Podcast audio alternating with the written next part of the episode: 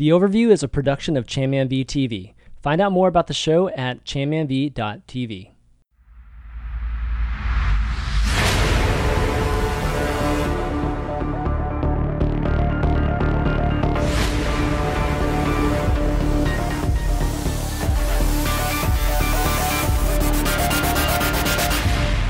What's up, what's up, everybody? Welcome to episode 73 of The Overview. I'm Chanman V, and joining me today is my co host, Fishstix. What's up, buddy? What's up, everybody? I am joining you from a brand new studio. Uh, instead of being in a in a in a locker or closet or whatever the hell I was in before, I've actually got a legit mic. Got Listen lighting, to that a mic. nice camera. So. Hopefully, I sound wonderful to you So guys now. Uh, I'm expecting Craig Asms in chat.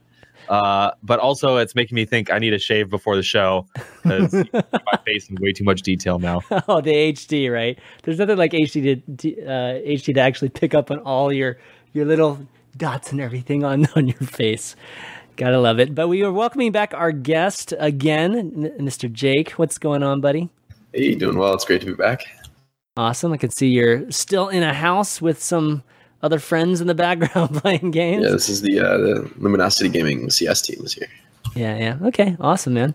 Well, um, ZP's not here today. Unfortunately, he couldn't make it, but uh, hopefully he'll be back next week. But we've got tons to talk about, like usual. Never have to worry about the agenda for this this show because it is amazing. It's so hard to even fit in just all the stuff that's going on in, in the hour and a half that we do. But uh, lots of game changes or game announcements. We had a new animated short at Gamescom um, you know, end of the season, obviously. PT, uh, we had PTR updates, but now we actually have a patch release that we just saw today. So we'll talk about both of those. Uh, Jake here, going to catch up with Jake. Uh, he's lots of news going on with him, team wise, and and uh, you know maybe tryouts and things like that. So he'll give us the lowdown on that. Player teams, lots of stuff going on there involving contenders and Overwatch League and all that good stuff. We'll, we'll definitely touch on everything. Oh, the World Cup brackets are drawn. we get a chance to talk about that. Obviously, Jake being on the U.S. team too, and then contender season one uh, got topic of the week uh, involving re- the reporting system, and then lastly, we've got some Q and A from a few viewers and fans out there. If you do have any questions, go ahead and send those to us each week at the overview at chanmanv.tv, and we'll try our very best to read them out each and every week we would definitely welcome them. So bring it on. Definitely bring it on. Okay, so let's talk about the game. Well, actually, no, let's talk about the, our animated short since I was like, that happened first. So we have a new animated short, uh, and it was surprisingly Mei because I, I thought it was going to be like Junkrat, Roadhog, you know, the whole Junkertown thing. But then they broke out, you know, the whole Arctic thing on us. So what'd you guys think of the, the short? I thought it was amazing. Uh, oh god, I didn't even to do that. nice. Oh no, I didn't. Nice. Uh, eh, no, it was great. Uh, phenomenal.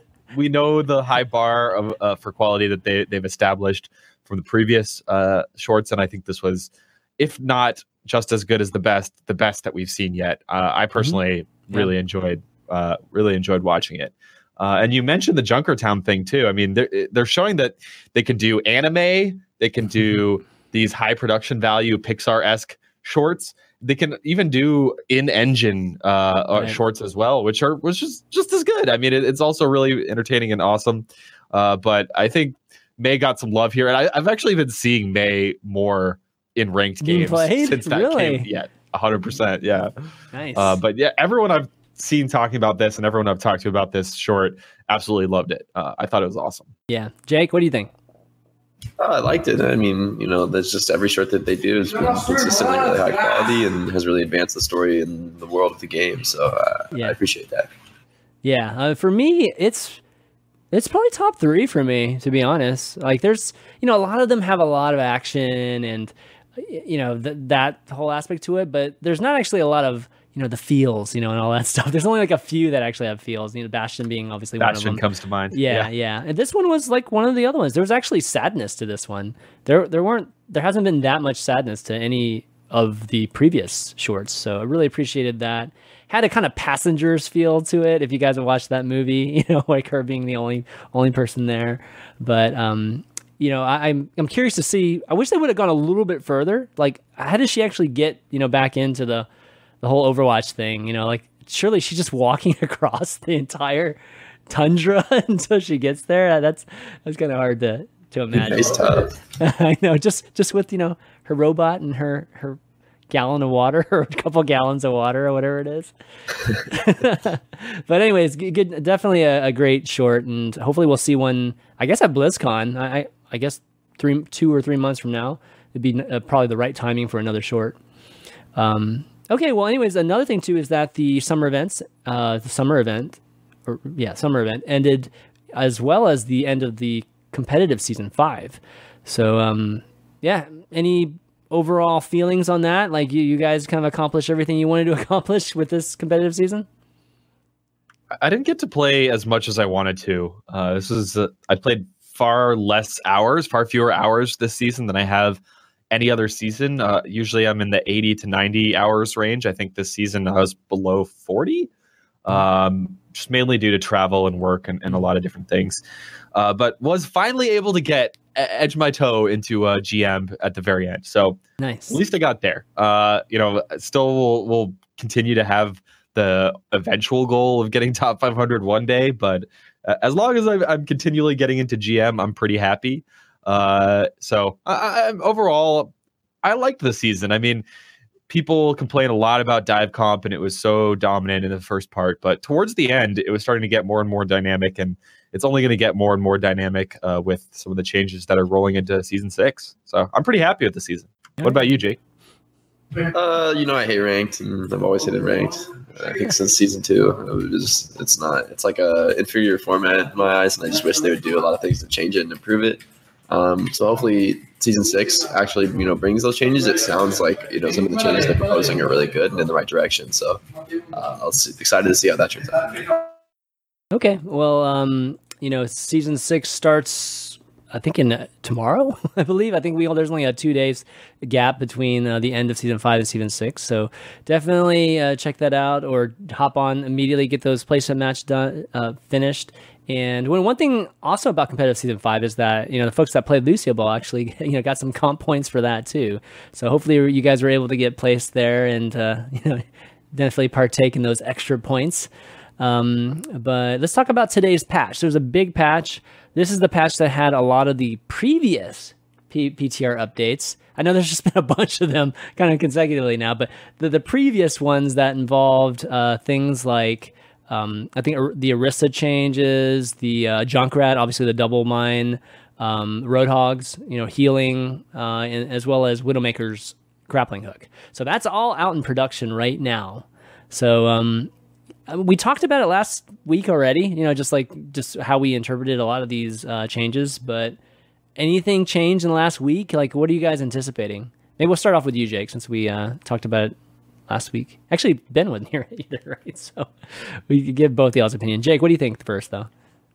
Um, on on like the, the new PTR changes. Yeah, like, like Junkrat, the double mine. And I think the Junkrat buff is like I'm really happy about. That character has been really weak for a super long time because Blizzard felt like they couldn't buff a character that was already so strong in low levels. But as a result, the character was completely unplayable and competitive. Um, so I think the buff's a really good thing, and I'm excited to see where it goes. I think it's gonna be a lot of fun. Okay, cool. Uh, ben, what do you think? Uh, I've been playing a bit of PTR, especially to try out the uh, Mercy and D.Va changes, which I'm equally excited about.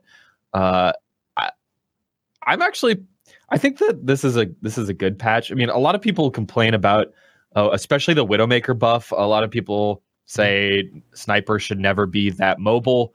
Um, but let's face it, like Widow isn't that strong at a super high level at this point in time. I mean, at my level, I'm freaked out about really strong Widows uh, in the high masters to GM range because I I just have a I I've had really horror horrific games where a widow just dominates the entire thing and they're going to be even more mobile now but she's she could use the buff um Orisa I think Orisa's going to be insanely strong this season. Uh, the fact that her barrier size has been increased by 20%, that was a change that I was not expecting. I was definitely expecting the projectile speed, speed change uh, or, or some kind of buff to her her weapon in some way. Mm-hmm. Uh, but the fact that she's got a double buff and both her ability to do damage and deal with things like tracers buzzing around her, he, she can actually hit a fast moving flanker like that now. Uh, and she's getting the the the barrier buff. I think Orisa is going to be viable in so many more situations than she was viable previously. And uh, and when she works, she works. I mean, uh, like her her shield, her barrier covers most choke points. It's like it's bigger than Reinhardt's yeah. shield, uh, and it, and it covers a lot of different chokes. So I think Orisa's instantly going to become way more viable. Playing against Junkrat, Junkrat with two concussive mines uh, is completely different because you can't, as a flanker, as a Genji, as a tracer, you don't want to be in that mid range where he can hit you with that mine like ever. When right. when I was playing against Junkrats, when I was playing Genji or Tracer on PTR, I found myself really trying to stay further away. So I feel like Junkrat's going to make a lot more space this season for his team and be a, a much bigger threat, especially against other DPS, uh, but in, in all scenarios, really. Um, and, you know, Roadhog taking a breather, now being able to move while taking a breather and having the damage reduction, I feel like it, it just feels like it fits with his character. He's like running around, drinking his his health potion, uh, and it just makes him way more survivable. so I'm excited about all of these changes. Uh, yeah, I mean, yeah, Jake, you mentioned you're excited for the Junkrat change. What do you think about the rest of them? Uh, I think the Hog change is like good, and then he need the buff, but I, I don't think it's going to make him a good character. It's just like he dies slightly slower, and he still does nothing. So he's like, why, why would I pick this character on my team? You know, like the survivability increase is nice, but just wasn't what Roadhog ever needed. Survivability, like uh, the problem on Roadhog is that you're feeding thousands of HP of ult, not that like you're dying necessarily. Um, so I don't know. I mean, I guess it mitigates that a little bit, but you just you still aren't going to get kills. You still aren't going to be a useful character. I don't see the character being played ever, even with this buff. It's not enough. Um, Orisa could be interesting, but stuff like Junkrat is actually really, really strong against her. Um, and I wonder how much you're going to see like really static team compositions, which is the only thing that Orisa can work with. The Orisa Torb combo is going to get a lot better though, which is you know, yeah, it's pretty fun, Great. pretty you interactive. Get to, you get to watch that one. Super dynamic. Yeah. What about Widow? What about the? Oh, the Widow change. I actually Epic... suggested that change a while ago uh, okay. the, to the devs that they should decrease grapple cooldown because it's like she just needed something. Like she's just like when the meta was so fast, she just she just could not keep up with like a dive meta. Yeah. And she still won't keep up with the dive meta. Like you'll still be able to dive a widow and destroy her because, for all intents and purposes, the hookshot isn't on. You know, it's not quick enough that you can just constantly escape a character like, you know, Winston, Tracer, or Genji that's just always on you and like can move way faster than you. But it gives her like a little bit more survivability, a little bit more freedom. Yeah, I mean, just in the extra few seconds it takes to kill a widow. I mean, that's that's an extra few seconds that you're not doing DPS on somebody else, right? If it's diving or whatever. So it'll be interesting to see. I definitely welcome at least my level. I welcome people trying the epic headshots with their grappling hooks. so that's going to be fun, killing a lot of flying widows, or at least more and more of them. Um, let's see, anything else? The venom mine. I think we talked about just kind of through walls. It's a very very minor thing.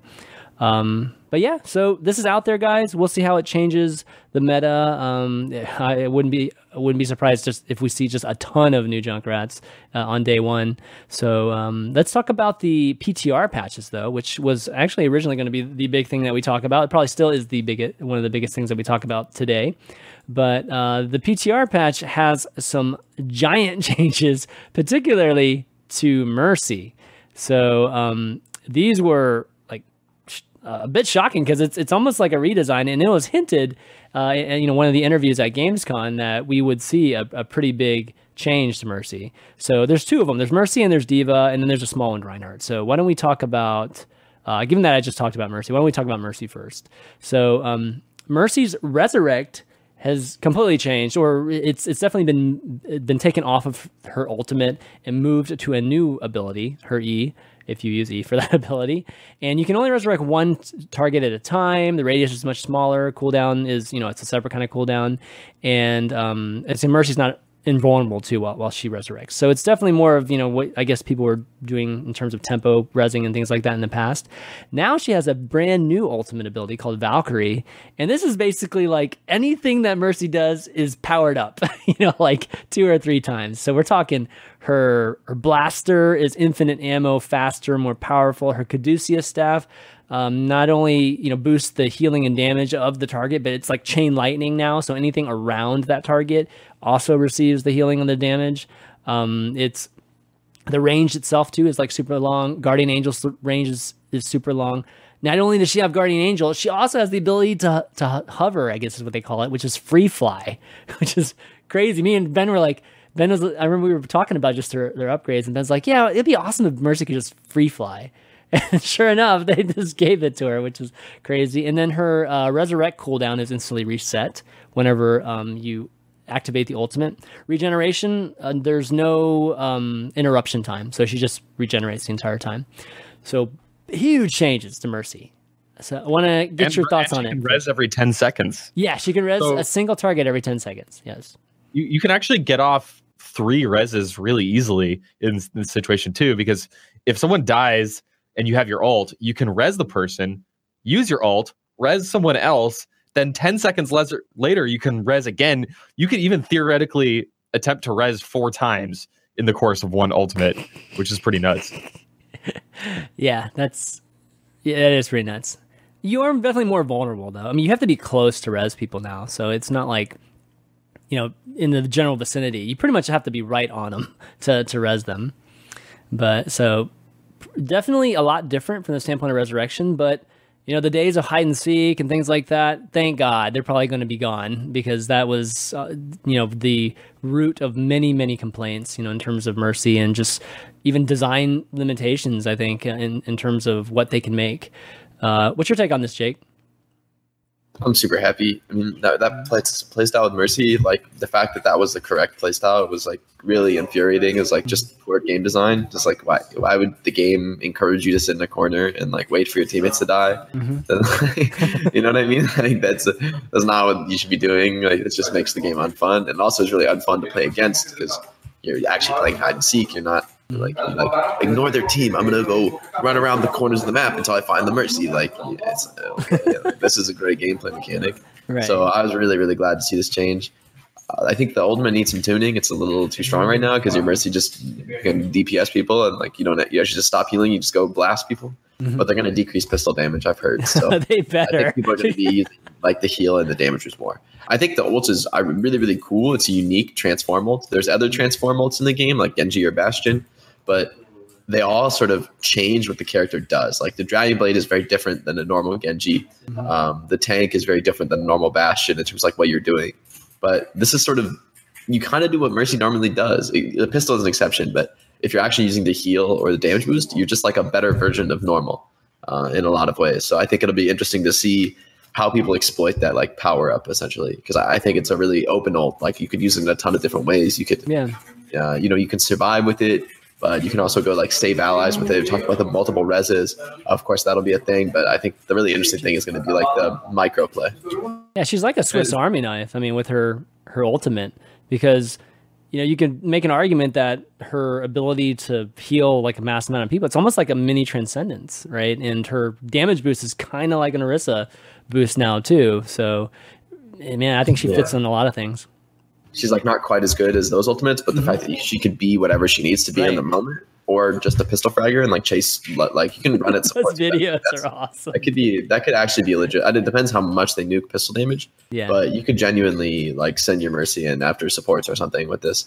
Um, but the do you thing is she's- nano booster? she's invulnerable. I, I- maybe we'll see. you actually. You already damage booster? People aren't going to be running Ana, so it won't matter. You'll, you'll have to run Lucio still because it's still better Yeah, um, yeah, for the non ult situation. true. It's still way better. And Lucio is just the best character in the game, so of course you're going to have Lucio. Um, But, but yeah, I think it'll be really cool to see for sure. Like I think there's a ton of creativity uh, and, and open endedness, and I think that really good players are going to use this in unique and awesome ways. yeah. uh, jake have you had a chance to play ptr much Yeah, actually, I've only been playing. I haven't played ranked in like a week. I've only been playing PTR deathmatch. nice oh PTR deathmatch, okay. deathmatch with Mercy. Yep. There you yes. I don't like playing. I mean, it's actually really good practice. I just like grind. Like I'll play like 20 wins of Genji and 20 wins of Soldier, and okay. like first to 20 kills 20 times, and then it's like a good. It's a good practice. Good aim a couple bot hours type there. practicing or Exactly. aiming It's just like raw aim practice, Yeah. which is, I think my biggest weakness as a player. So I think it's important that I do that a lot. Okay. Yeah. Uh, I, I, on a personal level, I've been loving this Mercy change. It's Mm-hmm. actually really exciting when both teams are engaging, and maybe maybe you both have a Mercy, and then you have you you know they both activate their ultimate. They're flying around. First of all, it looks badass. The dogfight. does. Like, Holy she's got crap. these badass like golden wings. They're flying around dogfighting, rezzing people left and right. Like it just makes the pace of the game more frenetic. Instead of being one big death ball fight, bunch of people die, and comes Mercy Res. That's kind of hype to an extent, but it's way less interesting, way less dynamic than Mercy getting quick quick two reses by resing and then alting and resing again, uh, bringing half the team back in the fight. Then the fight rages on, and both teams end up getting uh, one or two reses throughout the course of 20 seconds. Mercy flying all around. You know, you, you can try and dive her. You can try and Genji Blade after her, try to get that kill. She's probably still going to get away. Uh, I, I don't know. I think it, it's it's a really good change. And think back, think back six, eight months ago, whenever whenever it was that Blizzard decided to change Lucio. I think this Mhm. this Mercy rework has so many parallels to to what they did with Lucio Mhm. because it's almost hard to remember how boring Lucio used to be. You had your radius was absolutely massive and your gun did absolutely nothing. So you basically just were a mobile healing and speed station. They decided to make Lucio fun and engaging and more exciting to play and feel more impactful to play uh, and have a higher skill ceiling, frankly. It's they're doing the same exact thing for Mercy here, and also to an extent to D.Va. Instead of feeling like you're forced to right click, you know, we haven't talked about D.Va just yet, but instead of feeling like you're you're forced to use your matrix at all times, you have less matrix, but you have more options. You have more things to think about, more things that you could be doing at any time, uh, and, and the character is more mobile. So Yeah. I think that Blizzard learned a lot from that Lucio rework and is applying a very similar philosophy to to these reworks as well. Uh, I'm super Yeah. excited. Yeah, me, yeah, me too. I, I think the biggest thing for me with Mercy, and, and it's good that you bring up the Lucio example too, is that you know a lot of these characters that I, I felt were very ne- necessary for Overwatch in terms of you know the lower skilled players and having it be a very accessible character. You know, Mercy was definitely like on the top of the list. Like you know she's straightforward. You know like her abilities are very easy to understand and you know from a standpoint of aiming and stuff like you don't have to you know like it, it's definitely one of those those characters you can play if you're not great at, at aiming. So um, i think they've done an awesome job of still keeping her accessible yet adding skill cap you know like a higher skill cap to her. And um, you know the resurrect the multi resurrect was always just a, a fundamental issue that would limit the game you know and like what you can make too and whether mercy's always going to be played versus not so taking that away i think has has really opened up just the potential for other characters for them to make in, or heroes to make in the future too. So super smart decision. I'm glad they came up with a very elegant way of doing this too. And um, like you guys said, it looks awesome. Even from a spectator standpoint, it's going to be like super flashy to sh- to show on the screen whenever Mercy's ultimate. Uh, let's talk if you about do chase down the Mercy, that's a big exciting moment, right? Mm-hmm. If you're able to actually kill her. Yeah, and she's very killable too. I mean, it's not like she's invulnerable and you know super hard. So it's going to take a lot of skill just to even um, you know kind of get in there, get that res. And you were talking about multi-resing. Well, it's going to take a lot to to keep her alive at, at times too. Um, let's talk about D.Va though. So you mentioned the the change to D.Va, and we talked about it at the end of our episode last week because it was kind of like breaking news. Um, but D.Va uh, confirmed has a new ability called micro missiles, and it's it's basically like a mini barrage. It's obviously less powerful than like a Pharah barrage, and the missiles are a lot smaller. But it's something that you can do while you're firing. You know, just her fusion cannons, and and uh, it's just like extra DPS for D.Va. And then her defense matrix is half, or it, it depletes twice as quickly now. So um, you know, half the time that the matrix is going to be up, uh, and then lastly, you can fire the fusion cannon while you're boosting. So while you're moving, while you're flying all over the place, you can shoot. You know, most notably, you know things like chasing down a, a Pharah, maybe you can start shooting too at the same time, and things like that. So uh, yeah, what, what do you guys think? You know, Jake, have you gotten a chance to play this on the PTR or play a lot of D.Va? Um, I haven't played D.Va too much. I just think it's, from a theoretical standpoint, really interesting in that they've really made her a much more aggressively postured hero. Mm-hmm. um, compared to what she was before.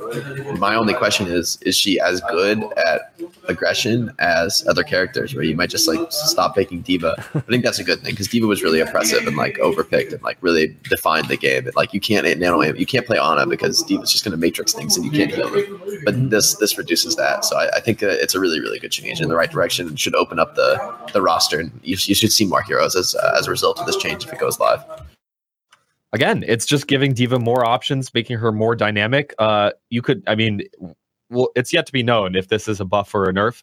I think most people think this is definitely a nerf uh, because her matrix is the be- the reason you chose D.Va in the first place uh, for the most part. Uh, but uh, I think this is really awesome. I mean, she had no ability to do long range damage. Now she does.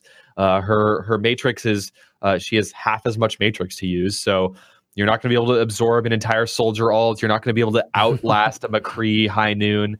Uh, you're not even going to be able to, you know, protect your your uh, your supports from a diving ta- tracer like you used to, which I think is one of people's bigger concerns here. Is like, does this just make flanking diving tracers and Genjis uh, and ulting soldiers too powerful? Um, I, I, don't think. I, I, mean, from my perspective, I don't think so.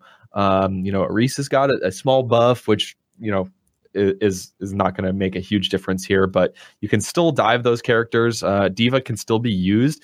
Like instead of just going and absorbing an entire soldier ult you might be able to go up there and get the kill because you have the rockets now and you can shoot while you're approaching that soldier. So yeah. uh, I, I like this change a lot. Uh, basically everything about it is is is uh, encouraging for me. I have a feeling too the matrix uh, nerf here could be I mean, you, you could actually alleviate it some if you're just even more careful with when you use Matrix. You know what I mean? Like, I still think it could be super effective in, in defending your supports and things like that. It's just, you can't just recklessly use it, like, just not very precisely as you before, just kind of holding it down. So I'll, be really curious to see with the really good D.Va players if they can be even more precise than before and still make that defense matrix, you know, maybe 80% you know 85% as effective as it was before. So th- that would still be amazing you know in terms of defending your your supports and in that aspect of it. We'll have to see um, but I, I, think we may you know instantly start seeing uh, just the the you know, how it's going to be affecting once it comes out. So maybe in two weeks it's going to be out i would say in production and then we can kind of see immediately what happens. Uh, has there been i feel like a lot of pro players have been playing on ptr lately. Is that y- y'all's general feelings or no? Like, hopefully, I'm not sure actually. Jake, what, I mean, I feel like every time I look at a stream, somebody's playing on PTR. I don't know. People are scrimming. It's fun, dude. It's yeah, fun. Yeah, exactly.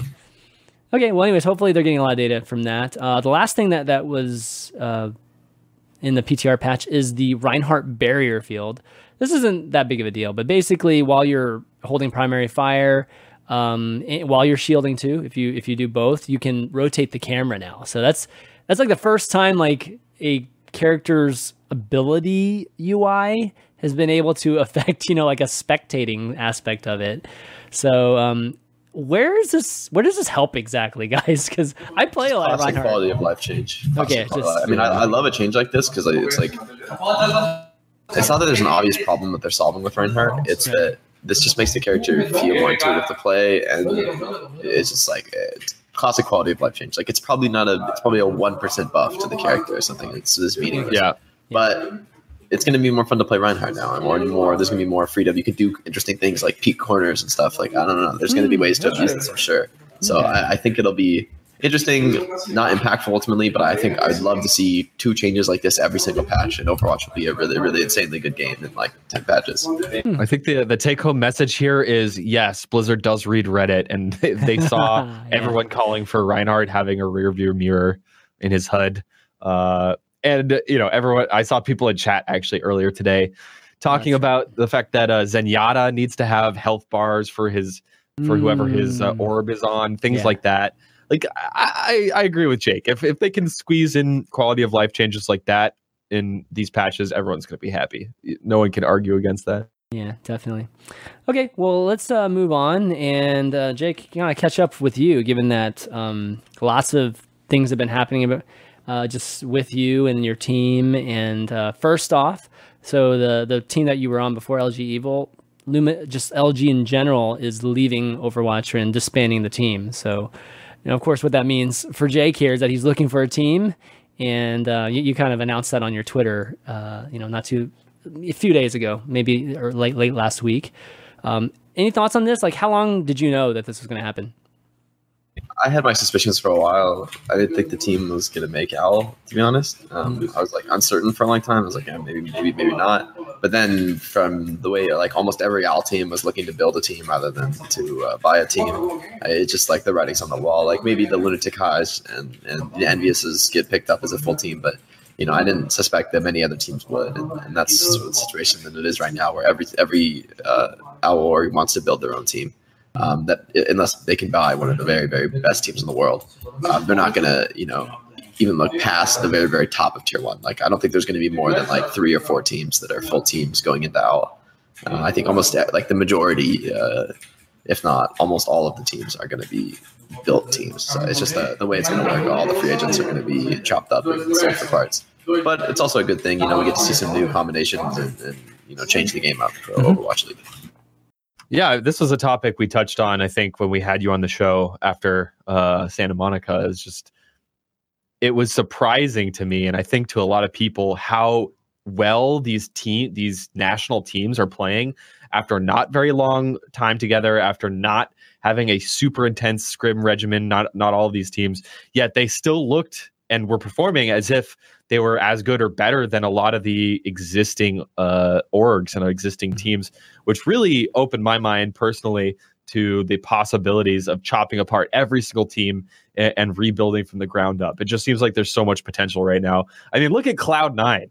Like they pick up laser kittens, then drop half the lot roster, and they're they're rebuilding on a weekly basis to just try to. I don't even know what the Cloud Nine team is. Yeah, from yeah, week to week, uh, it's crazy. Yeah, yeah but it um, works out for them this week. Yeah, it definitely worked out for them this week. Um, so there's been a lot of talks about tryouts, you know, now with the teams. Uh, you know, that deadline is, you know, I still get the, I guess the deadline's still like two months away, but, you know, the deadline is still looming, you know, when, when they lock down the teams and their rosters. So there's a lot of tryouts going on. And, you know, I, I definitely have seen on your Twitter that you've been trying out for, for different teams. So I kind of want to see how that's going and how that compares to maybe some of the other folks that have been trying out that have been having maybe a worse time. Like Ajax had that crazy, crazy thing going on with him in Boston. So how has your tryout experience been recently? Uh, mine's been great. You know, I have like a, a, few tryouts. You know, some teams that I there's definitely one team I would say that I will 100% accept if they offer me the spot, and wow. then a few okay. others is like um, backups that I'd be you know also interested in joining. Um, but it's, it feels good to have that to have like the team that I want to join. Um, so we'll see how that goes. Obviously, you know, no you Can't tell us, of course. Of but yeah, course. you know, I, as soon as I as soon as I get it confirmed and it's good with the org, then i will put awesome. the word out. But uh, things are back on here again. of course, of course. Yeah, yeah. Okay, so I guess you've been having a good. Do you do you feel like there's a lot of politics going on, or do you think, you know, because I think I feel like with the Ajax, there's there was a lot of different things going on there, or is it just been mostly about merit and skill in terms of what you've been experiencing?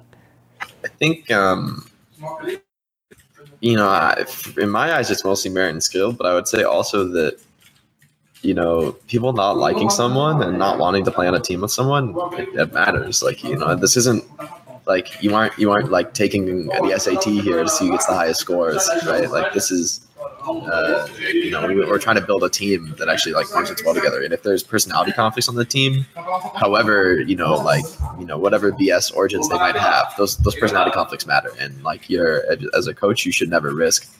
Like you're not you're not gonna you wouldn't risk putting a personality conflict together on the team. Like it would just be like you know like I could see not wanting to have some try because you're like look if these players know that this like no they're not gonna be okay with it then um you know you're just to make a decision you know these yeah. players or that player and, and that's how it's to be and i think ajax also i will say posting that on twitter is probably the dumbest thing he could ever do i don't think he's to play an owl now because he posted that because i don't think i would never like trust him with pms personally now that i've seen that he posts pms that are clearly not approved to post to reddit like uh yeah or whatever like i just think that's really really unprofessional and like leaves orgs out in a bad spot so like HuK has to come out and like justify what he's doing uh, you know, as if, if I'm an owl owner, I just look at that and I say, what the hell? Like that's, you know, super unprofessional. Um, right. Just don't want to have to deal with stuff like that. Yeah, I, I totally, know where you're coming from. Um, okay, well, you know, I think you, uh, you know, as well as Ajax and others, I know right now are trying out, and there's not that many spots, so it's a highly, highly competitive atmosphere out there right now. Um, you know, I think we'll have to see like um, just how things turn out, and we'll probably be seeing a lot of announcements here in, in the coming weeks. But um, yeah, I, I, really, really wonder how many more teams are going to be added before yeah. OWL launches. Uh, I certainly hope a couple more, couple more. I hope it's like a couple more. Yes, I hope it's okay. at least like four to six more. Like ideally, because there's there's a lot of talented players in this game. If you look at Korea, if you look at the rest of the world, everything there are so many good players that it would be a real shame if a huge portion of the like pro or semi-pro community doesn't find a team. That that would that would be sad. Uh, so I, I, really hope that we see four to six more teams in the league at least. I do too. The thing to think about is teams are going to have more than six players, so it's a little less crazy than people think. But there will certainly be many players that are quite good that do not have teams. That's just the way it's going to be. Well, and it's going to be you know contenders is there right to try to facilitate you know even more uh, depth, you know, for for these folks that don't make the Overwatch League. And I guess we'll have to see like how many players will still make that decision to stick with contenders, you know, and stick with organizations that are still participating in contenders uh, and trying to make the Overwatch League versus people just give up, right? They just not going to be a pro gamer anymore because of this. And it's a difficult choice. I mean, I don't even know what I would do if I was in that in that boat where I don't make Overwatch League and I have the choice of trying to stick it out and make it an Overwatch League for the pre- next season or the season after that by by jumping on a contenders. Um, yeah, so it's it's a tough spot. I know a lot of different players that have either left the game or haven't. You know, have different opinions on it. But um, you know, it's definitely a bit tenuous. It's not you know the same type of environment that we've had you know in the last year, where I, I feel like um, you know, we've complained about lack of events, but at the same time, I mean, look at the number of players have been supported in the last year, you know, by playing Overwatch. Uh, hopefully, you know, like you said, it's it's going to be uh, a decent number of players sticking around here. Uh, in terms of player and team news, we've got a bunch of things here. Uh, a lot of, or at least one big uh, speculation we had last week was LW Blues roster going to be picked up by you know some team. No, nobody knew if it was Boston or, or, the New York team, and it turns out it is the actual New York team. So um, Bare Hands is going to be overseeing the team. I don't know if he has the, the president title or not, but he's going to be uh, you know looking over obviously the Overwatch team. President and, of gaming, please. President of gaming, exactly. Uh, but he, yeah. So if those of you don't know Barons, he, you know, he's working for Blizzard t- uh, before Scott Tester. So I think a lot of folks in the competitive community know who Bare Hands is. Um, pretty interesting move there. What do you guys think of that, Ben? Uh, I mean, I think it's something we're probably going to see more of. Um, the Korean teams and players are scary, man. They're they're really scary. Obviously, there's talent around the world but I wouldn't be surprised if we see a lot more Korean players, uh, either teams being bought outright or or transferring over uh, to combine with other players. Uh, I mean, one of the discussion points we had with ZP after the Lunatic, Lunatic-Hai, or actually, that wasn't even on, on the show. Actually, that was about it. Careful, but uh, yeah, I gotta be careful. careful. Uh, but ZP felt very strongly that like a full team of six coming from Korea isn't going to be able to uh, adapt as well as as everyone might think. Uh, so we might see them smash together, but honestly, I wouldn't be surprised if they keep going down the list. Like, there's a lot of really, really rich owners who want to win fast off the bat. Uh, so I'm not surprised at all to see LW Blue get picked up. Yeah, in fact, I don't know why you wouldn't take that approach. Just try to get you know try to win fast here. Um, but LW Blue, I believe Flower's not going to be part of that though, right? Flowers too young still to participate in Overwatch League. So LW Blue without Flower is not the same LW Blue. To, just to be frank, um, be be it's well, it's actually very interesting that they picked up the the rest of the team. So um, we'll see how that turns out. Hopefully, you know, obviously it goes well for those guys over there. Um, another, I think, a bit of news here is that uh, we were just talking about Cloud Nine. Um, Cloud9 announced their, or they they signed a bunch of people. Uh, and just to kind of list out some of the folks here. Whoops. Uh, hold on. While I'm bringing this up, hold on a second. My everything just minimized on me for a second. My bad. Uh, Cloud Nine signs. Yeah, there you go. Fisher, There you go. Neptuno, Thanks, thanks. Space, Silk Thread, and Zombs. Now Zombs is uh, sitting the bench though, right? He's a sub because I don't think we didn't see him play this weekend. uh, yeah, I, I, I believe that's true, uh, or at least as well, right? Yeah, he's a substitute. I think it's listed here. Som's a substitute. Silk's a substitute, and Nevix is on here too as a sub. So I guess starting, we've got Sinatraa, Fisher, Mount Malzasa, Gray, Space, and Neptuno. Got to give it to Cloud Nine. they're they're they're not gonna sit idly. Obviously, they're just gonna keep trying new things. Uh, yeah, what do you? Yeah, I, I- don't know. What uh, do you? What do you think of that? I, especially it's a Jake. crazy mix. Yeah, you you as a player too. It's like when, when a team's just constantly switching players. I mean, I job don't know security how is an their issue. trial right? process is actually going to get through 37 players. That's all I'm going to say. 37 players. Holy smoke. Okay. Wow. That that's a lot of people uh, to, to definitely try out. Um, so I, I guess we're thinking that this roster is just kind of temporary for now, right? Or do you think this Yeah, is this is just a contenders roster. Like Yeah. you know, also Silk Thread is not like he's not going pro. Like he's actually an emergency backup, so it's not like he hasn't he hasn't like a, oh people think Silk Thread's on the team. I mean, Mhm. sort of, but like he's not going to be like a starter. He's not going to be subbed in. Someone when something goes wrong, he's like an actual like Jay's computer is broken, so he brings Silk Thread in. okay? Like okay. you know, because he just can't. commit. Not that he's not a good player, but he just can't commit. Right, Uh, right. College and stuff. So by the end of, I think by when October comes around, I expect to see a very different roster from C9. Who knows what it's going to be? It's kind of exciting to see this, you know, just this constant change from the roster. But at the same time, I was just gonna. The, the reason I was asking you, Jake, is just like, I mean, as a player, I mean, I wouldn't feel secure at all if I was on the the Cloud Nine roster right now.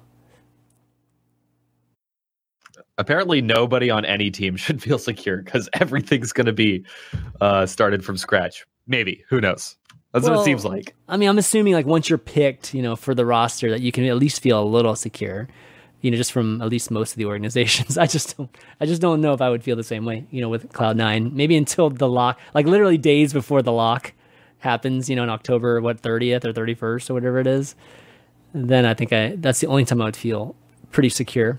another thing that happened was um, the Envision roster.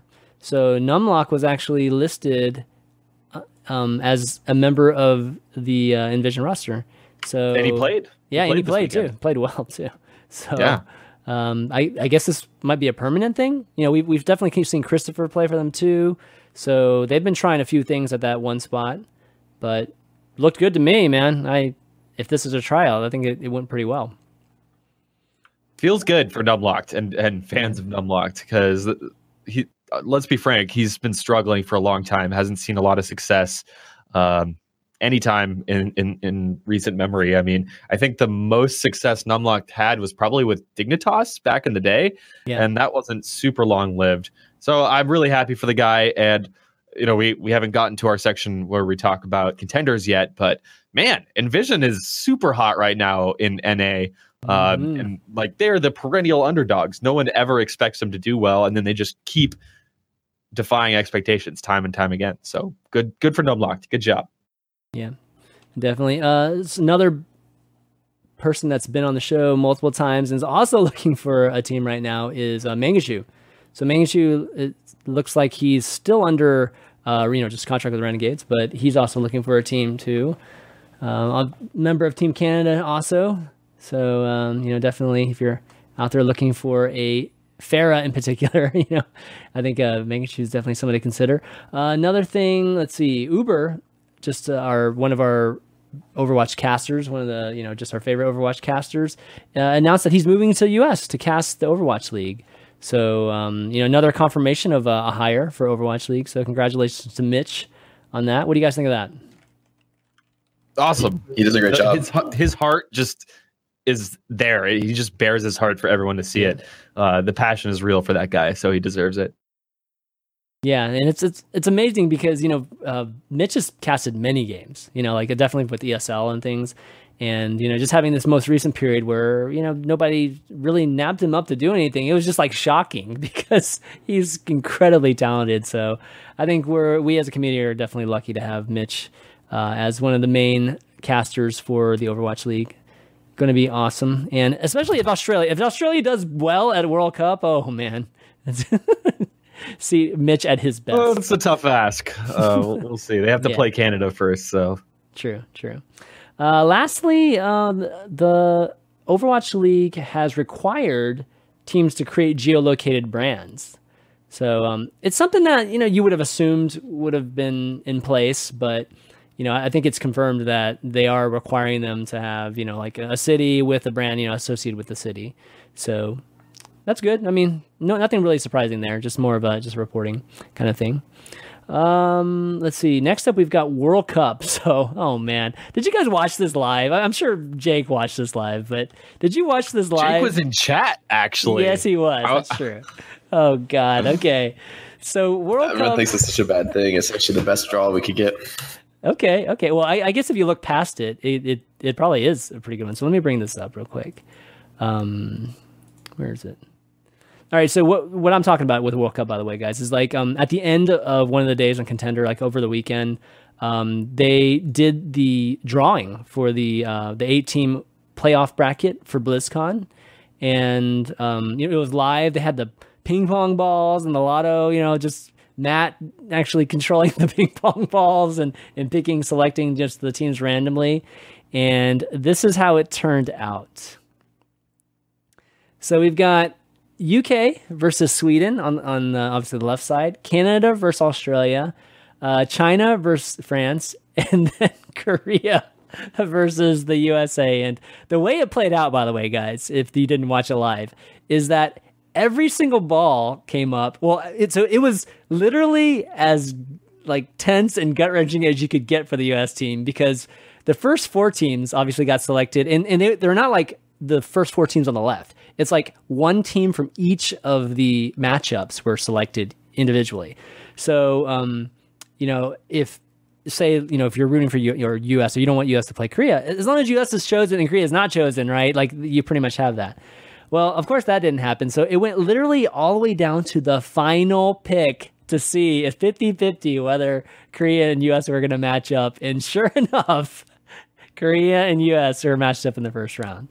So, um, you know, lots of obviously QQing and stuff in the chat.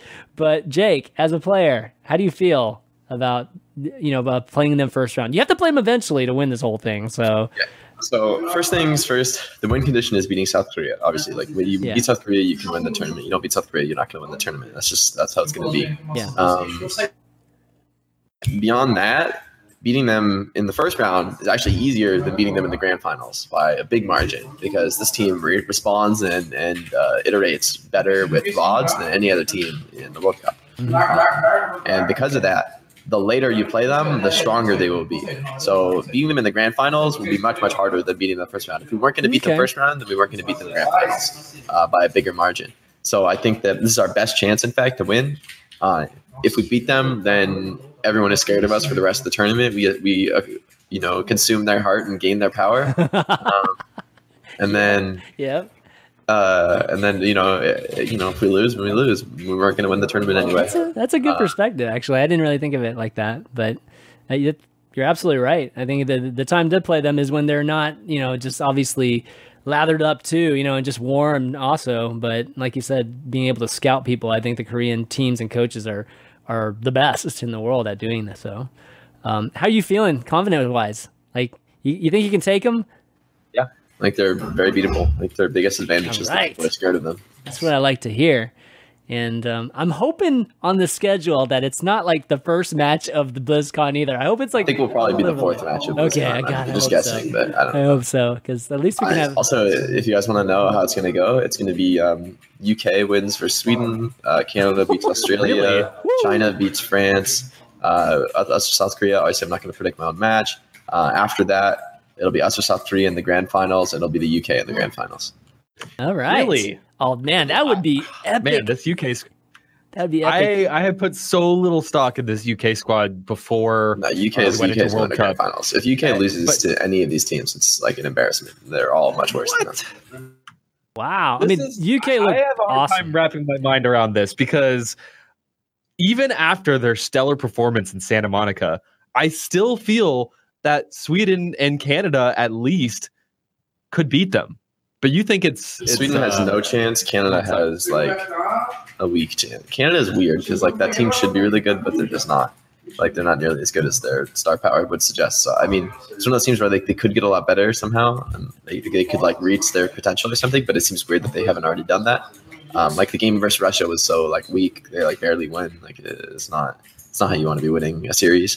Um, it's not it's not like looking good going to BlizzCon, especially with Russia not playing particularly well either. Then you also have like France being in a massive slump right now in the professional scene, where they're losing to teams like Envision. Don't get me wrong, Envision played really well, but like um, it wasn't Envision that beat Rogue, right? I'm Yeah. not- yes, I mean, don't get you know, Envision That definitely played really week. well, but you know, Rogue is also just kind of falling apart at the seams. Um, if you just watch the way they play, it's just it's not what it used to Yeah, be Yeah, they're having uh, even from just a one-sided perspective. So if they can like magically fix that, then they can beat China. But I don't see it happening unless like something radically changes in the next couple months. Which, to be honest, it's unlikely. Like it's possible, unlikely. Um, you know, same story on Canada. Possible. I mean, Canada's definitely going to beat Australia, right? Like if they lose to Australia, that's really sad. Yeah, But well, Australia, I think, is a lot. Of, Australia's most out, people will agree that it's the weakest team in, in- out of the eight. But Yeah. you know, the same things that you said about Canada. Wouldn't you say the same thing about Sweden? maybe. I mean, Sweden. I don't know. Like. I, I could see it, but I just think I just think the UK is like a, a, a strong team, and they also have the star power. Sweden like has the star power, but it, it doesn't.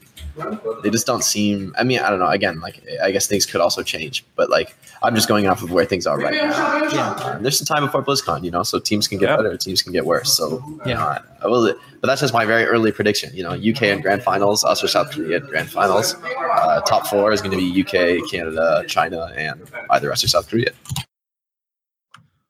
I would agree with all of you- all of this, except uh, I- I'm less sure about UK versus Sweden. But uh, it, should, it should be awesome, guys.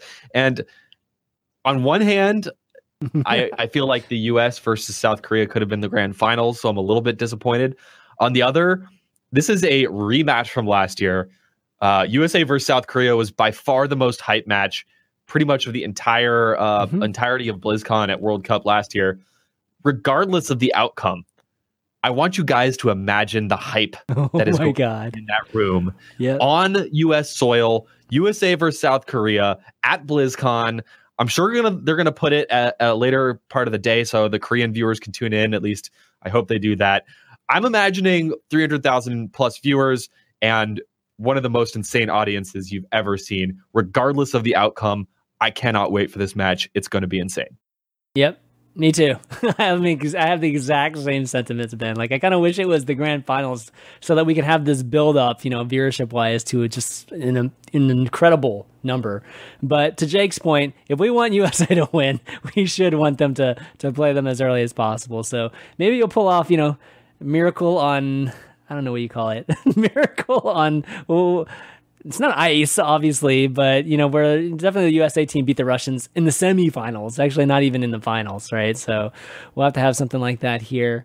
Um, but I guess last question, Jake, just for you in terms of the team. I I mean, I'm assuming you guys were probably all on chat or something together, but um, it like what was the reaction from the team itself? I mean, I definitely know you as a confident person and not not going to obviously have any fear fearfulness to it, but what did you sense from your teammates?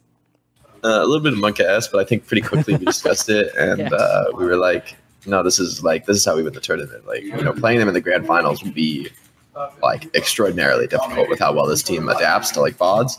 Mhm. Uh, but the thing is, there's nothing. They've they've no, they've absolutely nothing to do research on for us uh, going into round one. They've, they're going in completely in the dark, and of course, we're going in the dark on them too. But I think we play a lot better in the dark than they do. Mhm. Um, so I think that um, because I think you know individual talent wise, I think we might have an edge, um, and I Wow. think the ability to All right. like exploit that as a team is also something we're very good at, at like adapting on the fly. Whereas I think for their team, they um, adapt better probably with VODs, but I think on the fly it'll be interesting to see uh, if they can keep up. And that's that's you know what we're gambling on to win the whole thing. So Okay. It's definitely going to be a brand new meta by then too. Oh yeah. We're, I mean, new Mercy's going to be in, new D.Va's going to be in for sure. Who knows? Who knows what else? Yeah, definitely. All right, definitely exciting times, and, definitely made for a very entertaining stream. Just even the the uh, the lotto system there, just the the drawing. Uh, let's talk about some Overwatch contenders. Uh, week two obviously finished up, and um, we're you know kind of in week three right now. But uh, here's some results from week two. Definitely some interesting ones to talk about. So we have uh, Rogue ending up, you know, kind of bouncing back, beating uh, Renegades 3 1. Kungarna beating FNRGFE. So that was uh, definitely a, a, pretty good match there.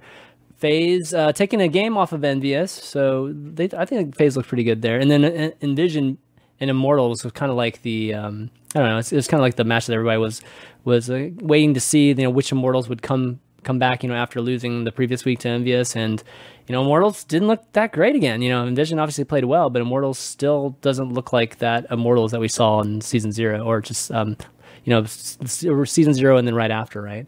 So, um, any thoughts on, I guess, these matches? Anything stand out to you guys in week two? I mean, this contenders so far seems to be uh, the tournament of underdogs uh, mm-hmm. succeeding. Um, both Kungarna, the fact that Envision and Kungarna are doing so well in NA uh, is a is a huge surprise to me.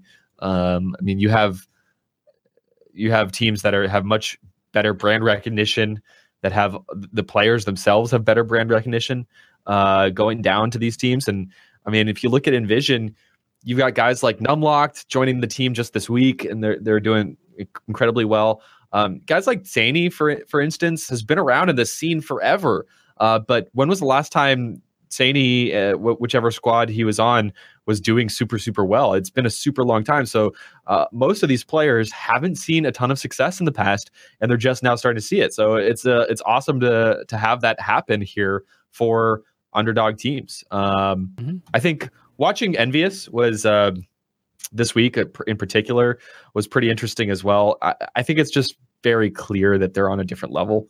Um, uh, they were even just kind of messing around. Yeah, I think they were messing around at uh, times. Uh, yeah. Like the Junkrat actually worked out really well for Taimou in the end, so but he was he was even picking Roadhog in that matchup.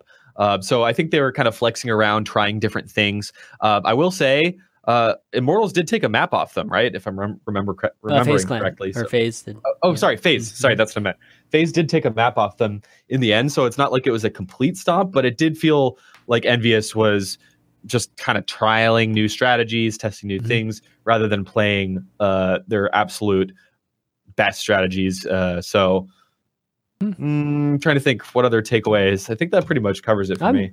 I'm interested in seeing how Kungarna does this week. You know, because they they've obviously been beaten Renegades and they've beaten um, FNRGFE now. You know, pretty handily, but you know, those teams I would say are, are two of the weaker teams in, in the bracket, or at least they've looked like the weaker teams in this uh, top eight. So from here on out, they're going to be, I, I think, playing obviously uh, teams that are at an, another level. So if they can do well there, then we, we should start talking about Kungarna because um, they've looked solid up to date. It's just we kind of got to see how they compare to the Envisions now and the you know just rogues that are struggling and worlds that are struggling. You know, we'll see if they can take care of them too. Jake, how about you? You take anything from this week or just overall after two weeks of contenders? And he looks like the best team in NA. Immortals looks like they're crumbling. Uh, too, too soon to say. It's sort of what I predicted, though, or what I thought was the potential downfall of mixed teams is that it's going to be really difficult to adapt to new metas as you have to like fun like just re-approach the game in a fundamentally new way. Yeah. Like And Fate had played the dive meta on full Korean teams and had like a really clean sense of what their role was and what their team is expected of them because it's the same thing on all the teams. Uh, but with a new meta comes comes new roles, new new demands, and uh, you know I wonder to what extent that the communication barrier hinders you know people sort of learning those new roles and figuring out how they need to play with their team, uh, doing that in, in you know an authentic and, and dynamic way. Uh, so I, I wonder if that's maybe some of their struggles right now. I'm, I do not know. I'm not privy to their internal workings of the team. Maybe it's something else. But I would say I, if they don't look a lot better the next, um, you know, next in this season, the contenders, I guess by the end, then I would say that that's a pretty you're st- striking a, a, blow against mixed teams. Mm-hmm. Okay. Yeah, you guys have to remember, Immortals was kind of at their their all time high. Uh, you know, previous in, in, season zero of contenders. So this team basically went from the top of NA and, and to suddenly looking like they might be at the bottom. I mean, they're tied they're tied for worst place right now in terms of map score with Renegades, which is not a good look. And I was watching the. I actually went back and tried to rewatch some of the uh, Envision versus Immortals game. I mean, if you look at this Immortals team, they have such incredibly talented players. Agilities is one of the best Genjis That in North America. Blade was and he had some incredible plays in this match itself. Uh, his Pharah, incredibly strong. Grim Reality, I still think he's one of the best hit scans Yeah. in North America, if not the entire Western world. Uh, you know, Kariv has blown my mind with his Zenyatta, Mhm. yet they're losing to a team where it doesn't seem like Envision on an individual skill basis has the edge. But uh, Immortal is whether it's uh, whether it's communication, like Jake mentioned, or or just team play or whatever. Uh, yeah, it just their individual skill isn't actually resulting in in wins. Yeah, I think the communication is like a really, really great point because you saw it just even on Kings Row, and you know, just in that in in that particular match, I felt like I felt like Immortals was playing better than than Envisions like sixty percent of the game, but it was just those moments where they had just issues with with what I perceived as communications that they would just let the payload the payload would just keep pushing and keep pushing. And they just ended up losing that map, and it was just like, how did they lose that map, really? Because they had so many notable plays on, on that map that normally would would parlay into just winning the map and, and being able to to solidify that point.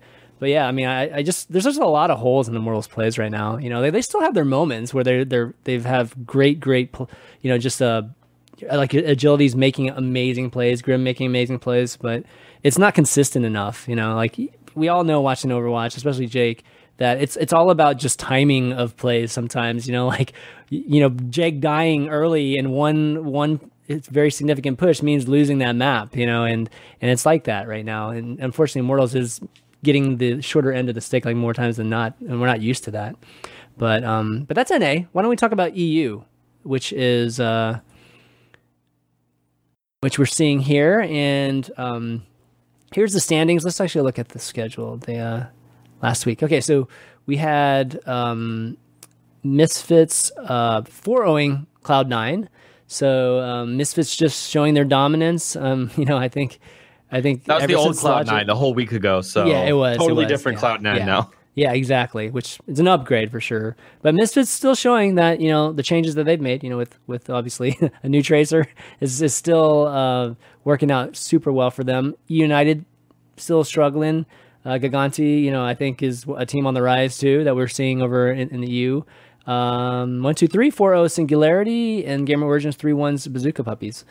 So, um, anything you guys want to um, point out on the EU section of Contenders Week? Well, actually, this is week one. Actually, this is not week two. Let me go to week two. United falling off. yeah, there we go. There you go. Yeah, yeah, that was that was that was Yeah. uh, that was week That's one. a Yeah, huge surprise. Yeah, so- uh, United is is falling off the way that they are. Uh, I mean, these this team has been around, or like the core of this team has been around for so long. Mm-hmm. They've even even been playing together for so long, uh, and uh, some of their players did really well in the World Cup. Um, so I was hu- hugely surprised by that. Uh, one thing I'll say is. I won't even sugarcoat it. I'm I'm a Misfits fanboy. Uh, I've I'm a TviQ fanboy. I've been Yes. wanting to see this team do well for so long and they've been consistently disappointing. So to see that they're currently 8-0 right now makes Yeah. me feel a lot better, especially because team they, they just 4-0'd team Gigantti, uh, which is like a nice little Sweden versus Finland rivalry type Mhm. thing going on there. They just 4-0'd them, and Gi- Gigantti had beaten United last week pretty handily as well. So I think that bodes extremely well for Misfits. Uh, to me, their addition of Logix uh, obviously is working out for them um, making a big difference uh, on the tracer play. Uh, so yeah, Misfits. I think they're my favorite to go go out in first in the groups here. Yeah. And one, two, three. What do you guys think of one, two, three and Gamers Origin? Like, I, I don't actually know that much about those two teams. I don't think think EU I actually general got a chance to watch the region one, right two, now. three games Mhm. myself. Okay. Like I think the thing is, if you look at like I don't know, like maybe like the top, like maybe one, two, three, and Misfits can compete, and like may, even NA or something, like much less Korea. But like the rest, like EU just looks weak. Honestly, like it doesn't look like a strong. Like there's no like. There's just a small number of really top teams, and it looks like the other teams are like who's making more mistakes. Like you're not seeing the super clean play that you are out of like the EnVyUs uh, of the world. So I think that it, it'll be interesting to see um, how that parlays into the Overwatch League. Well, you know, definitely want to be performing well in contenders because this is this is what it's about, right? This is the only place you get to perform outside of. I mean, World Cup's over now until BlizzCon, so contenders is really the last chance people have outside of just um, you know one-on-one tryouts and things like that for people to showcase how how good they can be in a competitive environment. Um, we'll have to see uh, how the next few weeks end up um, panning out. How many weeks are there now? Okay, there's six weeks. Okay, so we still got another month full of uh, contenders. Definitely tune in and, and watch that. Uh, overall, the production I would say for contenders was much better this last week than the previous weeks. You know, I think a lot of people were were uh, saying that you know it, it, was they felt like the production was worse than you know just even season zero at times. But I, I definitely saw a significant improvement in spectating and and uh, even the casting and and just the the overall just everything about production. What do you guys think? Did you guys notice anything? Spectating, what I think was the biggest thing. They went to first person a lot more.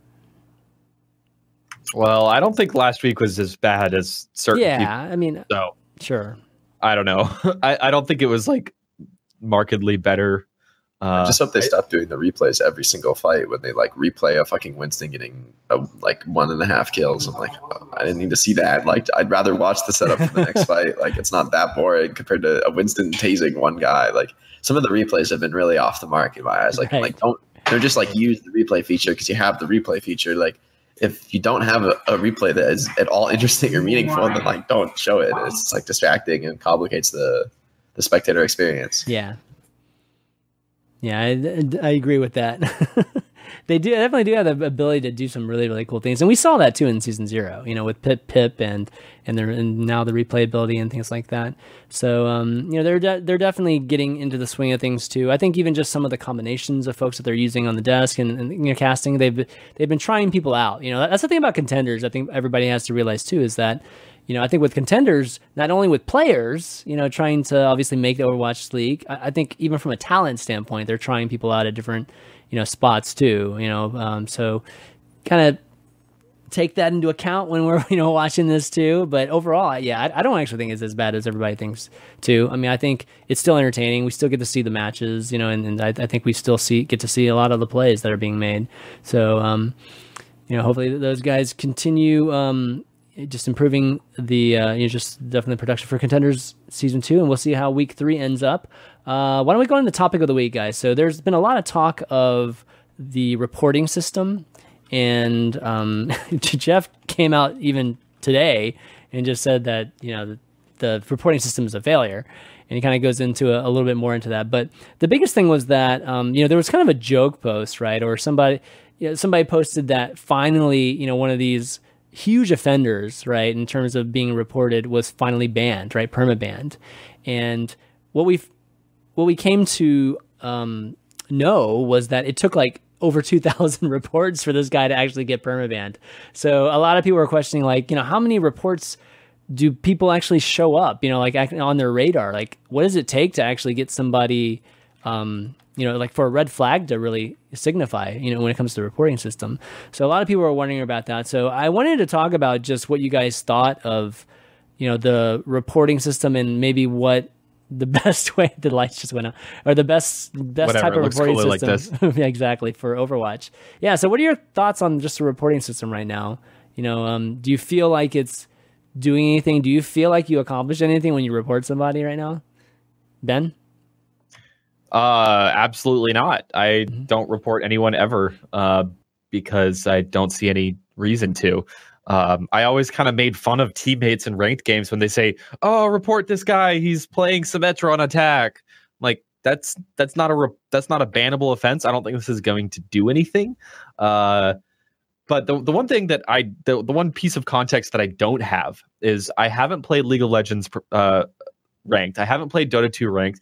I haven't played CS:GO ranked. I've actually never played a team-based game with a ranked system before. I mean, I've played StarCraft 2, Street Fighter 1v1 games. So this is my first ranked team-based uh, experience. Uh, uh, uh, so I don't have any context for what the best possible low priority queue system is or, or, or whatever, however it works. Uh, but I was talking to my girlfriend the other week about uh, her annoyances with playing ranked this season and, and how much better it was in League of Legends and, and Dota uh, when there is a system for, hey, you get a ton of complaints all the time. You're going to be put in low priority queue. You're going to get banned quicker. There's going to be things like Tribunal. Mm-hmm. Uh, so I haven't seen one of these systems working myself, but uh, after learning a little bit more about it, it's just like, yeah, this should be a top priority. And it sounds like yeah. it really is. I mean, people, mm-hmm. uh, this is a constant constant uh, discussion topic on both of the subreddits. People are talking about it all the time. Now we have Blizzard's attention, so it seems like this is definitely a thing that they should prioritize, and I I would expect them to come up with yeah. some kind of low priority queue system or whatever. But uh, I don't know. I don't know what works. I don't know how you fix this problem.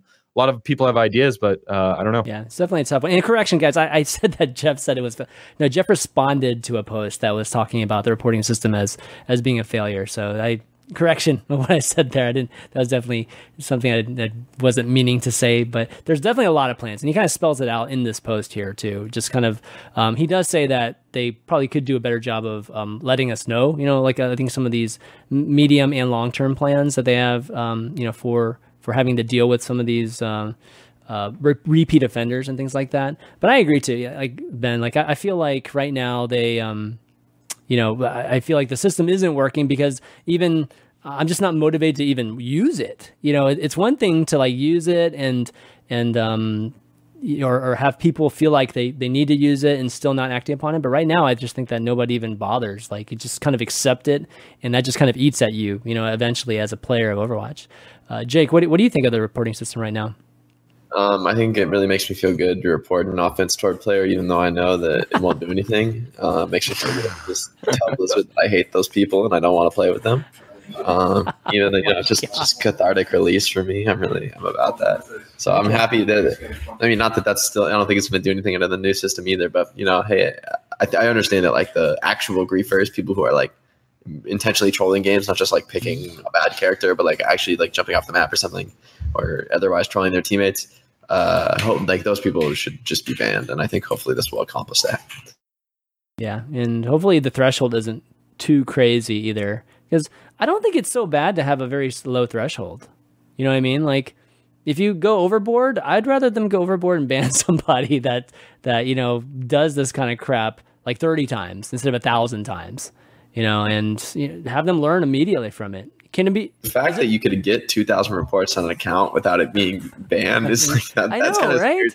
It's like, crazy. Yeah. They're like, wow, you had 2,000 reports. Maybe we'll give you a week ban. It's like, all right. Like, that's I mean, that's a start. but you're at 1,099, guys. You need one more like, before you, you actually like, get a ban. No, but I will say it's important not to go to the automated system like Dota has. Yeah. Uh, because then you have Dota where you have like pros who are just constantly in low priority because like people just report them to like troll them. So like, like not like they're doing anything, then they actually just get reported because they're a pro, and someone's like, "Ha like I've got you now," and then eventually they get in the low priority, and it's just like terrible. It's like that's pretty bad. Yeah, yeah, no, no, definitely. I mean, it does sound like there at least is some human involvement with it. Um, yeah, the tribunal. Do you think we'll ever get to a tribunal system? Oh man, that, that's obviously no. not the perfect system either. But oh man, I hope we yeah for a jury of your peers. Oh god, hope we never get there. yeah. Um, it looks like long term wise they want to reward good positive behavior. So I'm wondering what that's going to be. like if you get a plus, if you get a thumbs up for the for the match, you you get some good stuff maybe.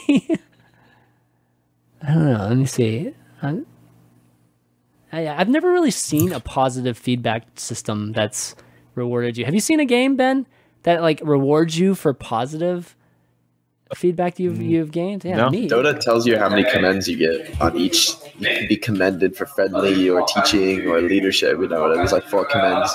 Mm. You can you can you can show on your profile how many commends you have. And I think that like there's just no reason not to have that, right? Like yeah. worst case scenario, it does nothing. Okay. So I mean, and best case scenario is people are like incentivized to want to be friendly or whatever. Even if they're just getting a number on their profile, it's like people people respond to incentives like that. And, that's been shown if, time and time again. What if you got competitive points from actually? Yeah, like uh, golden weapons yeah, from like I mean, a million commends. That's a great idea. I think yeah. I think that anything you can do that doesn't like affect gameplay and allows you to commend positive behavior, I think it's just a better system than punishing Yeah. negative behavior. I mean, they kind of regret can- making the golden weapons, you know, a, a competitive point thing. So maybe if they just change that to a uh, more of a positive feedback type of system where you get points for that, that could be heavily motivating. I think that would motivate a large percentage of the population, the playing population, to try to be on better behavior. You're still going to get some people, obviously, that just Yeah, you can be like you get like a player icon for like you've been you had like ten friendly commends and you get a player icon. Right? I mean, I mean, just things like that. It's, it's not. No one's experience is worse because that's in the game. Yeah. Unless you're like really unfriendly and you're really pissed off, you can't get the player icon, and then it's like you just have some personal problems. yeah, yeah, yeah. All right. And- Well, and just to, just to be Ben. clear before before we move on, uh, this is directly a response from Jeff Kaplan himself, who said, "You make some really good points, and we agree. The reporting and punishment system is currently one of our prime focuses. You will be seeing a developer update about this very soon. Uh, I- when they say very soon, it usually means like three days. Uh, so I, I don't know when this is going to come, when they're going to announce anything, but there will be an update here soon. Fear not. Yep. Hopefully before. I mean, what if it's implemented before the season six? Like that would be the ideal scenario. Yeah, I think that would be great. Even even sooner would be even better, but we'll have to see. Uh, let's do some Q and A, guys. Uh, we've got a few folks that emailed us in. Daniel C starts us off. He has my question is about the new Mercy ult. Do you think there will be a standard way pros use Valkyrie? For instance, using it to initiate like a Zen ult, or maybe just popping Valkyrie mid fight to res a couple teammates. Curious to see what you guys think. I we talked a little bit about this, at least with the multi-res possibilities. But um, Jay, can you see any other additional plays that you might? I mean, it seems like the question's asking if there'll be like a really obvious way you use it, like some other ults. It's like Dragon Blade. You know, like, uh, the enemy use cooldowns, and you're going to clean up a lot of weak players and get dash resets. Like you know, like it's there's like a consistent theme. No matter what you're doing, you're probably doing that with the ultimate. Um, but I think Valkyrie is one of the most free form and like non uh, preset ultimates that you can use. Like there's so many options. You could go into it healing, but it lasts for 20 seconds. You might whip out your pistol and go finish off some supports. Like you know, who, who knows what could happen. So I think the Valkyrie's going to be really, really fun to watch because I don't think it's going to be that predictable. I do think though that you're gonna want to be using it to reset your uh, your res. Um, so in, in almost every case, you're gonna res first. I mean, that's really, really, really obvious. But uh, you're gonna res first whenever you can. So I think it's still gonna be a thing where you like engage. I could still see a scenario where I know they wanted to uh wanted to kind of stop this from happening, but I, I can still see a scenario where it's like, all right, get aggressive, somebody go die, and then we can like if we get a kill, great. If we don't, I can just res you right back up. Um, so I think at, at very least that that's kind of one aspect that we'll see be fairly consistent is using it to reset the uh, the res uh, uh, cooldown. I I guess maybe a better question is like, can you? How do you see the the bu- the healing and the damage boosting beams and just the you know how the effect is more for a ball of um, you know ball of heroes versus you know like a dive comp or so like I, I, maybe how do you see like compositions like that or engagements like that happening? Because you, you do talk about like a, a res initiating the thing ben but isn't there a situation where you'd want to just initiate just being boosted you know and just going in like super you know just with a ton of damage boost and, and things like that I could see the potential of like an initiation on dive, and you just like damage boost the Winston, and then you're like Tracer, Lucio, and D.Va are all also getting the damage boost, and then Right. that That's true. turns into a ton of damage. exactly And then you, you know, like your Mercy's impossible to kill, so like you can just blow it early and not worry about the reses, or just like have a 10 second res cooldown and look for two reses. So I don't think you're always going to look for like wait for a double res and then you pop the ultimate, because sometimes a double res turns into four dead players and then you just lose. Right. So I, I think the character is going to be more um, proactive than reactive. Like the past Mercy has been almost entirely reactive. Um, like you obviously can't use resurrect until people are dead, so it's like a, literally an unusable ultimate until something happens right but I don't think that's the case with the new Mercy. I think you might you might be doing that, and a lot of situations, if if you can make that play intentionally too, you could send like maybe like Winston and Tracer in, or, or Winston and Pharah, and they just go super aggressive, burn one target, and then you go like double res and then follow up from there, like that. You know, like I, I think there's a lot of a lot of interesting plays you could do to like intentionally not go for a, a five man res like you used to, but go for like a two man res um, Right. with, the, with the ult. So I think there's to be a ton of room for different plays. Mercy's following Winston's and following Genji's like out out on dive, man. It's going to be definitely a new world here. Um, okay, uh, Kyle W has a question. What kind of new heroes do you guys think Overwatch needs? I've been seeing a lot of people on Reddit who want new supports because options are limited. I'm not sure what kinds of unique support abilities have, haven't already been used. I think the same could be said about tanks. With DPS heroes, there still remains a lot of possibilities with Doomfist opening up the door with melee based heroes. Um, but basically he just wants to know is there any type of um, mechanic or ability that you guys would like to see and you know should it be support should it be tank like what do you guys think More movement abilities. Give me a support Yeah. that gives jetpacks. I want jetpacks on every character. Ah, I'm, I'm totally with you on that. on every Dude, Overwatch character? already has like already like you know two thirds of the characters have jetpacks. All the good characters have jetpacks. This is not a coincidence. More jetpacks, better game. It's called anti-gravity anti-gravity mode Let's Yeah. just go play Lawbreakers, guys. oh god We got we got Winston, we got D.Va, Uh, Pharah. Dude, we just need Reinhardt as a jetpack. There's so many oh jetpacks. We just god Reinhardt jetpacks. has a jetpack Yeah, dude. that'd be crazy I think. I think there's uh I mean we we've talked about this on the show plenty of times. I think there's room for more area of effect, maybe not even area of effect, but just uh status changing abilities. Like uh I think someone someone in chat said something. I I don't know. I, maybe that, that's where I got the idea. But uh like uh for instance, just like spraying like a cloud that like gives everyone in that area like more defense or something like that. Uh, you know, there's there's all kinds of opportunities to have um, not completely standard just healing aspects Literally of just support. put Venomancer in the game. how Uh, but I will say one thing that I, I wanted from a support character was the ability to have a res on a cooldown instead of being the ultimate. So now we have that with Mercy. Uh, I, I'm going to just give myself a little bit of credit for that because uh, this is something we talked about in the show before. yeah, I'm that's glad we're getting it. yeah you definitely I would say one one thing I really want to see more of, and I'm really happy to see in the Mercy rework, is a long cooldown. Uh, 30 seconds is by far Yeah. the longest cooldown in the game. Yeah, yeah. If you look at Dota, you have cooldowns like, um, you know, uh, uh, Metamorphosis. Uh, maybe it's not called Metamorphosis. I can't remember. Whatever. The, the Terrorblade, uh, you know, spell where he turns into a rage character. It's like 140 second cooldown ability, just basic ability. And I think you have a lot. You can have a lot more of those in a game like Overwatch to make the game really interesting. Like, you know, they use res, and you're like, we have 30 seconds. If you know she doesn't have Valkyrie, you're like, we have 30 seconds to make a play. And that's like introduces this exciting timing window thing, which is not really existent in Overwatch right now. I mean, timing windows are just based on how much damage your opponent has dealt. So if they like do more or heal more, then that timing window is smaller, and you can't control that or really measure it. Um, not not accurately at least. So, you know, having a time window that you can accurately measure, like the Mercy Res, is really really interesting because I think it opens up a lot of opportunities for counterplay. Like, you know, you get the Mercy and she had Res with like, you know, she had like you get you go aggressively on a pick because you know Mercy has five seconds on her Res cooldown, and then you follow up on her and she can't get the Res off, and like. Oh, you know, it's like a clutch play in the last second, right? Like Yeah. more stuff like that. Uh, okay yeah i think that's good. Yeah, meta, I'm being told metamorphosis is correct. Yeah, so like I like cooldowns like metamorphosis. I think they make the game more interesting.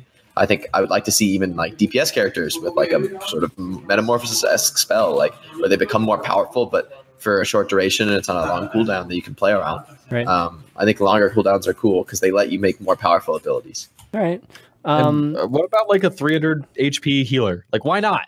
Why not? Let's try different things. Let's let's let's let's like break out of the 300 norms. healer. More healers, yeah. The number one thing is goodness. just more healers. Just- Do They a healer tank. I don't care. more, Like, more, let's more experiment. movement, more more healing. Yeah. Like the Lucio is so just completely overpowered. I mean, Lucio is the most overpowered character in the game. It's not, it's not like you wouldn't think that, but any character with like a 99% pick rate for the last 10 patches is overpowered because it's, it's by far it's clearly the best character in the game. You always want it in every situation. It's always better than the other options. That, that is the hallmarks of being OP. It's just like the game impact isn't so oppressive or doesn't seem that way. But like try playing COD without a Lucio, like you just lose. Like you just you don't get the Yeah, bit, you lose. It's game over. Like you actually can't play without Lucio. It's so bad. And you know, I think that that is kind of unhealthy for the game. I wish there were just more choices to achieve similar effects, yeah like jetpacks. like jetpack's cool. Um, okay, well, I think that's uh, all the time that we have. Um, you know, if we didn't get to your question, be sure to resubmit it, resend it to the overview at chanmanv.tv if you want to try to get it in next week. But uh, going to wrap up now. Uh, before we do, I just want to remind everybody that we you can't find the show on iTunes and all the different audio channels too. It's not just on Twitch, not just on YouTube. So if you got iTunes, you got Google Play, Sound or SoundCloud, you can listen to us on the way to work or where you're working out. You know, whatever you want to do. Just look up uh, the overview or look up Overwatch, and you'll you'll find us there. And if you like the show, leave us a nice review, five star review, and it helps people find it whenever they're trying to search for Overwatch podcasts. But going to wrap up. Definitely a great show, Jake thanks for uh, hanging out with us again and give us giving us all that insight that you you're always very very good at. Uh, any shout outs you want to do? Where can people find you? Uh, shout out to my Twitch, which is uh, twitch.tv forward slash Jake underscore Overwatch. My Twitter, which is also forward slash Jake underscore Overwatch or at Jake underscore Overwatch. Um, beyond that, you can check my blog out at mindgames.blog. Oh yeah, he's got some uh, semi regularly. Uh, you know, just interesting. Sometimes design design analysis. Last um, post was more um, uh, socially focused. So uh, you know, I think that's a it's a cool platform for me to you know sort of explore what I want to talk about in terms of you know anything about video games, Overwatch scene. So check that out if you're interested in learning more. Um, beyond that, man, just just keep your eye on the Twitter feed, baby. I'm hoping to get signed real soon. So uh, hopefully we'll, we'll talk about it on the show soon. next week. Yeah, I'm hopefully. sure. I'm sure the analysis is coming soon. Exactly. Uh, ben, how about you, man? Shout outs. Uh, it's, it's a great week uh, in contenders. Uh, some good matches to go watch. Go watch Taimou playing Junkrat. Um, I love that his passion is back. Uh, He's having fun, man. He's um, having a lot. Actually, viewership was pretty good too. Much better this week than last week. Like much better. Mm-hmm. Uh, I think it was almost 30k viewers, so that's a that's encouraging as well. Uh, plenty more to watch. Apex, we got uh, more contenders, and then we'll see you at BlizzCon. And yeah, we'll see you next week. Also, that's it for me. All right, and for me, uh, thank you, obviously, to both of you guys for doing the show. Everybody for watching. Um, I'm just gonna, I have to talk to you about it, Ben. But we're we probably can't do this show on Tuesday next week. We'll probably maybe move it to later next week because we're going to PAX. Actually, both of us will be at PAX, and um, tune in to uh, Streamer Showdown Overwatch Edition on Monday uh, at PAX live on the Twitch stage. You'll probably catch it on uh, twitch.tv slash Twitch, I, I believe. I'll I'll definitely tweet out what time it's going to be at. That's and uh, you know, if you enjoyed the ones that we did in the past, we're going to be doing another one live on the stage. And it's always a lot of fun doing it live on the stage, and it's got a different dynamic when everybody's in the same room having a good time. Uh, but you can find the vods for the show, this particular episode, on YouTube.com/chanmanv. Obviously, follow this channel if you uh, you know definitely enjoy this content, and you can follow us all on Twitter, also at chanmanv, at Fishstix, at Jake underscore Overwatch, and the show is at the Overview GG. Um, but that's going to be it, guys, for the overview this week. So for Jake, Fishstix, and myself, ChanManV, we'll see you next week.